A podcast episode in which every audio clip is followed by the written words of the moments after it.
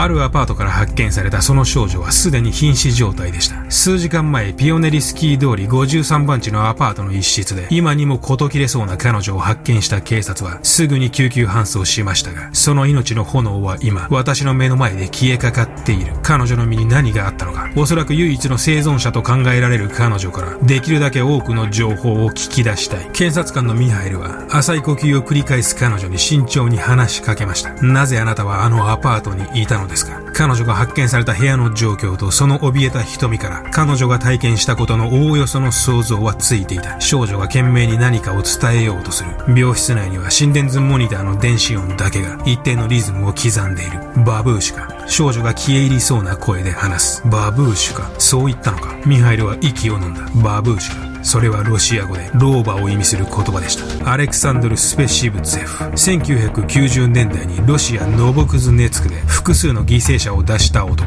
理不尽なまでに残酷なアレクサンドルはその母と共に手当たり次第にひたすらに殺戮を繰り返しました。今日は人食いサーシャと呼ばれた男。アレクサンドル・スペシブツェフにグロファイリングだスペチブツェフ噛みまくりだよ。眠れなくなっても知らないぜ。グロファイリングはご覧のグロファイラーのほか多くのグロファイラーたちによって支えられています。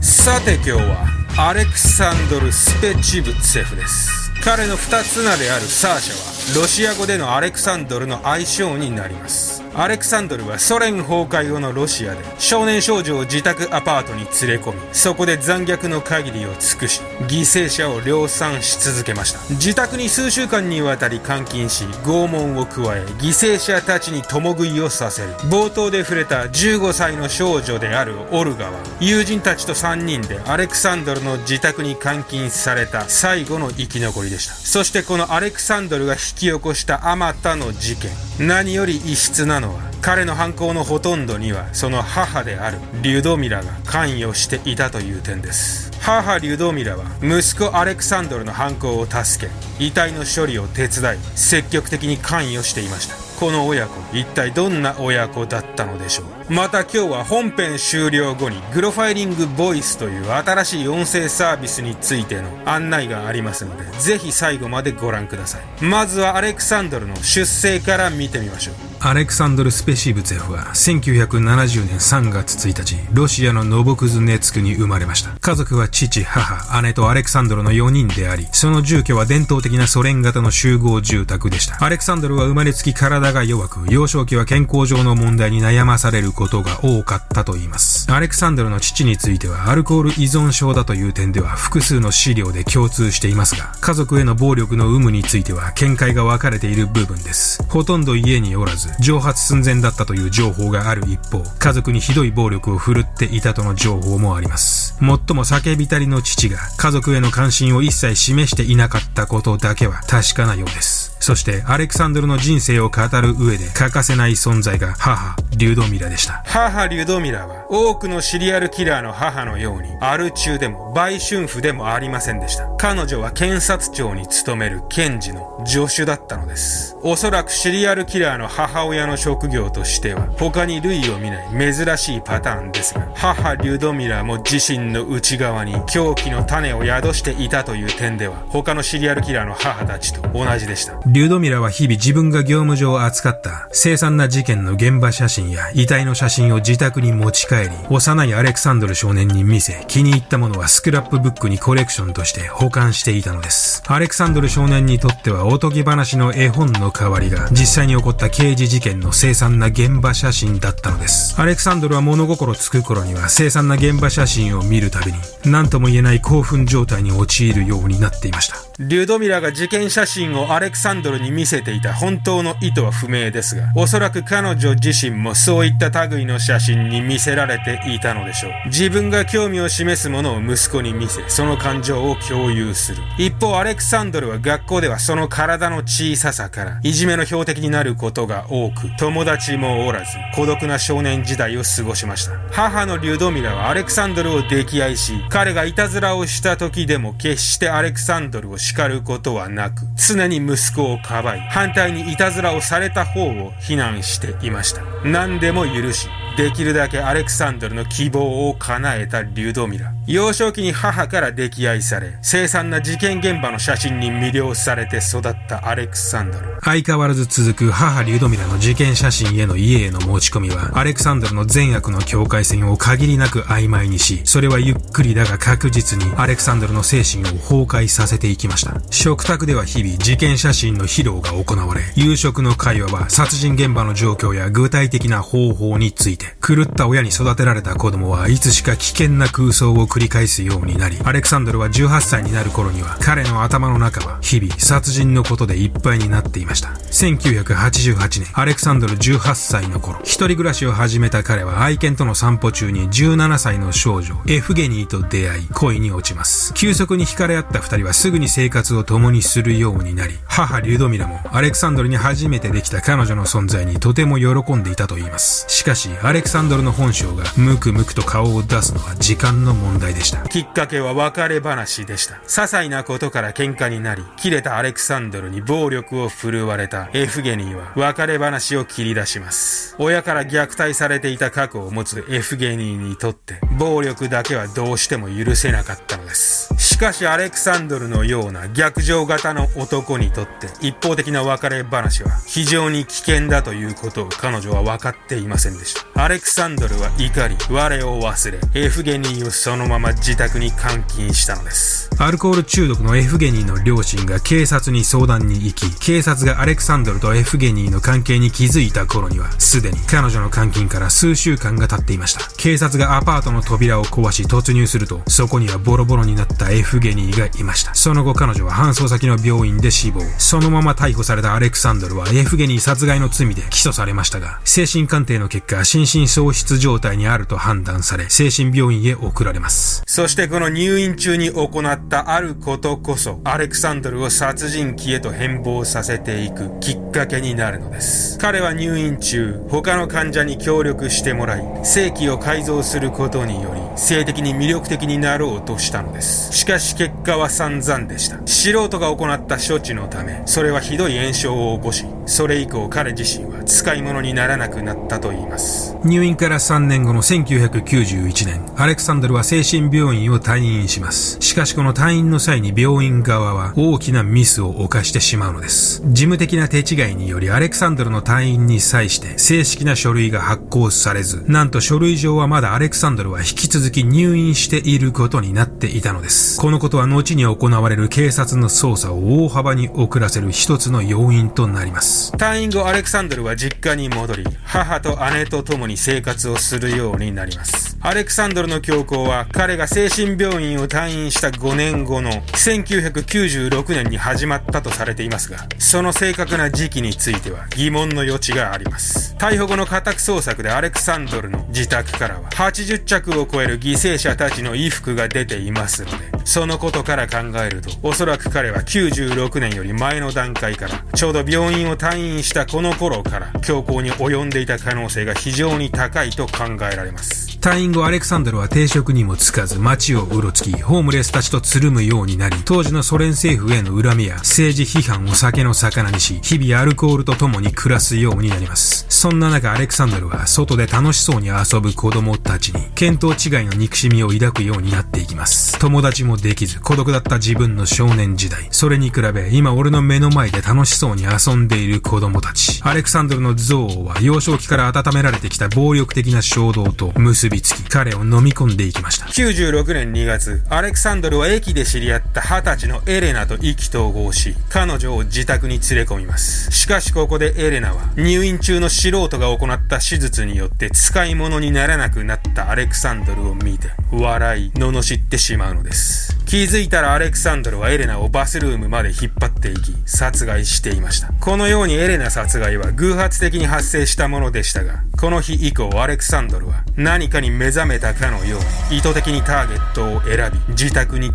込むようになります。後に警察から事情聴取を受けたアパートの隣人の女性はアレクサンドルの部屋からは頻繁に大音量の音楽が聞こえ異臭も漂っていたと話しています。わざとバルコニーにステレ用のスピーカーを置き、何かの声をかき消すかのように音量を上げていたアレクサンドル。96年春、アレクサンドルは近所の工事現場で遊んでいた少年6人を見つけ声ををかけます。あるアパートに泥棒に入るのを手伝ってくれないか。もちろん小遣いは終わった後にたっぷりとあげるから。子供たちはアレクサンドルの後ろに続きアパートに向かいました。古びたアパートの375号室。それがターゲットの家でした。そう、そこはアレクサンドルの自宅だったのです。少年たちが鍵のかかっていない部屋に忍び込むと、アレクサンドルは後ろ手でドアの鍵を閉めます。そして不思議そうな顔をしている少年たちに有無を言わさずナイフで襲いかかったのです。アレクサンドルは6人の少年たちを一瞬の間に始末してしまったのです。床に横たわり動かなくなった少年たちをはために、アレクサンドルはソファーで眠りにつきました。気づくと母リュドミラが帰宅していました。リュドミラはアレクサンドルに事態の説明を求めることもなく、素早く少年たちをバスルームに運び、解体し、夜まで待ち、闇に紛で、近くの川に遺体を捨てに行ったのです。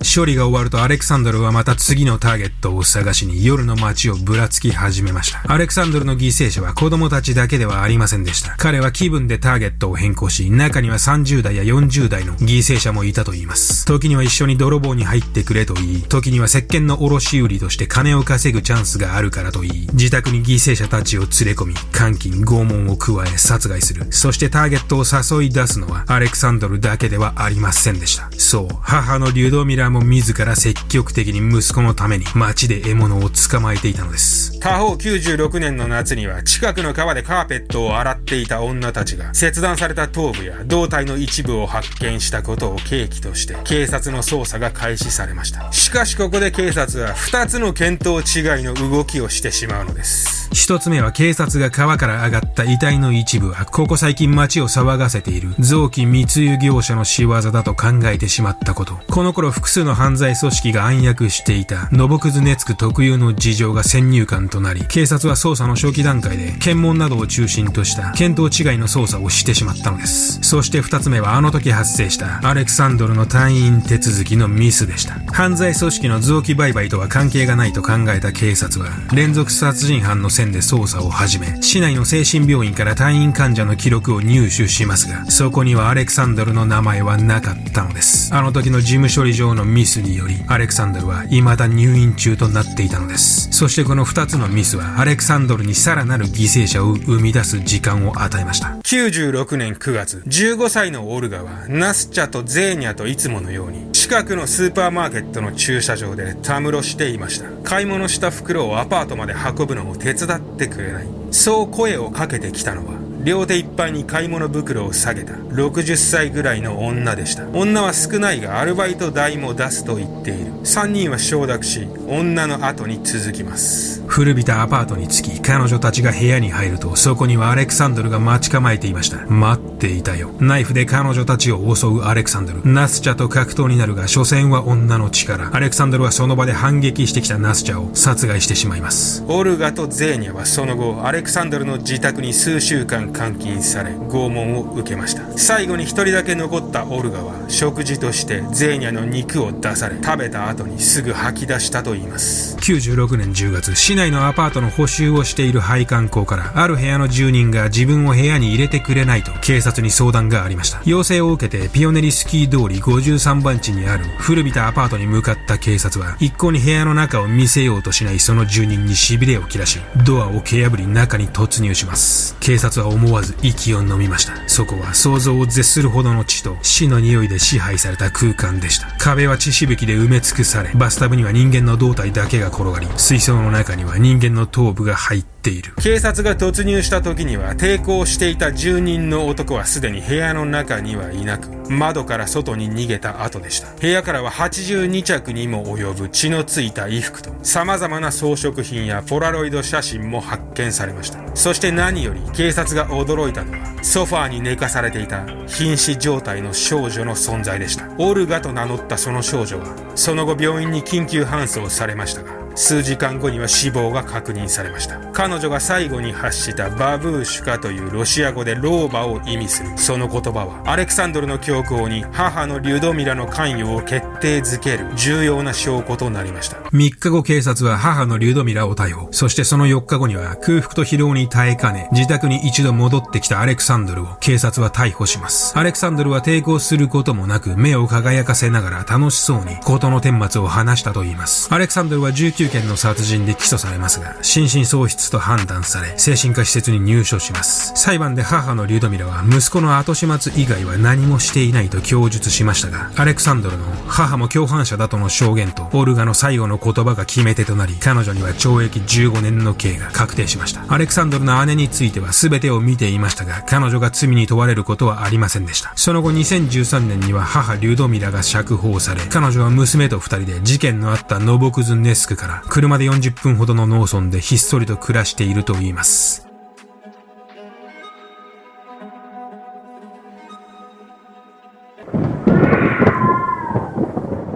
いかがでしたでしょうか？えー、オープニングで少しお話ししましたグロファイリングボイスについてちょっと話させてください。まあ早い話が今回の動画を音声だけにして再収録したものがグロファイリングボイスです。オープニングのトークと BGM とナレーション部分だけの音声ファイルです。でですねここで一番大切なことなんですけどグロファイリングボイスの方では YouTube では絶対にできない表現やグロファイラーたちが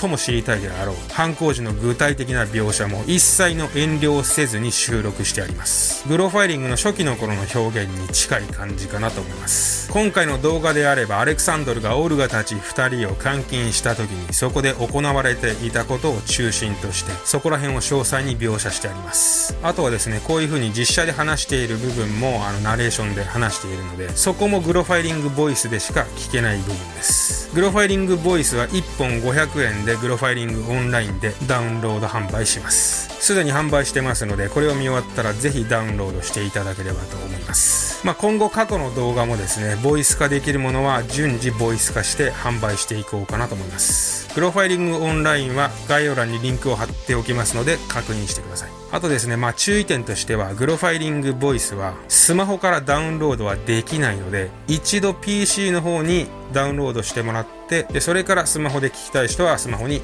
入れてください。なんかですね、直接スマホからまあダウンロードすることもできるみたいなんですけども、結構なんかやり方が複雑みたいなんで、あのパソコンに一回入れて、パソコンからスマホに入れた方が楽かなと思います。まあ誰かのスマホから直でダウンロードできたらな教えてください、えー、グロファイリングボイスをダウンロードして聞いていただいた方はぜひ感想を教えてください。じゃあ今日はこの辺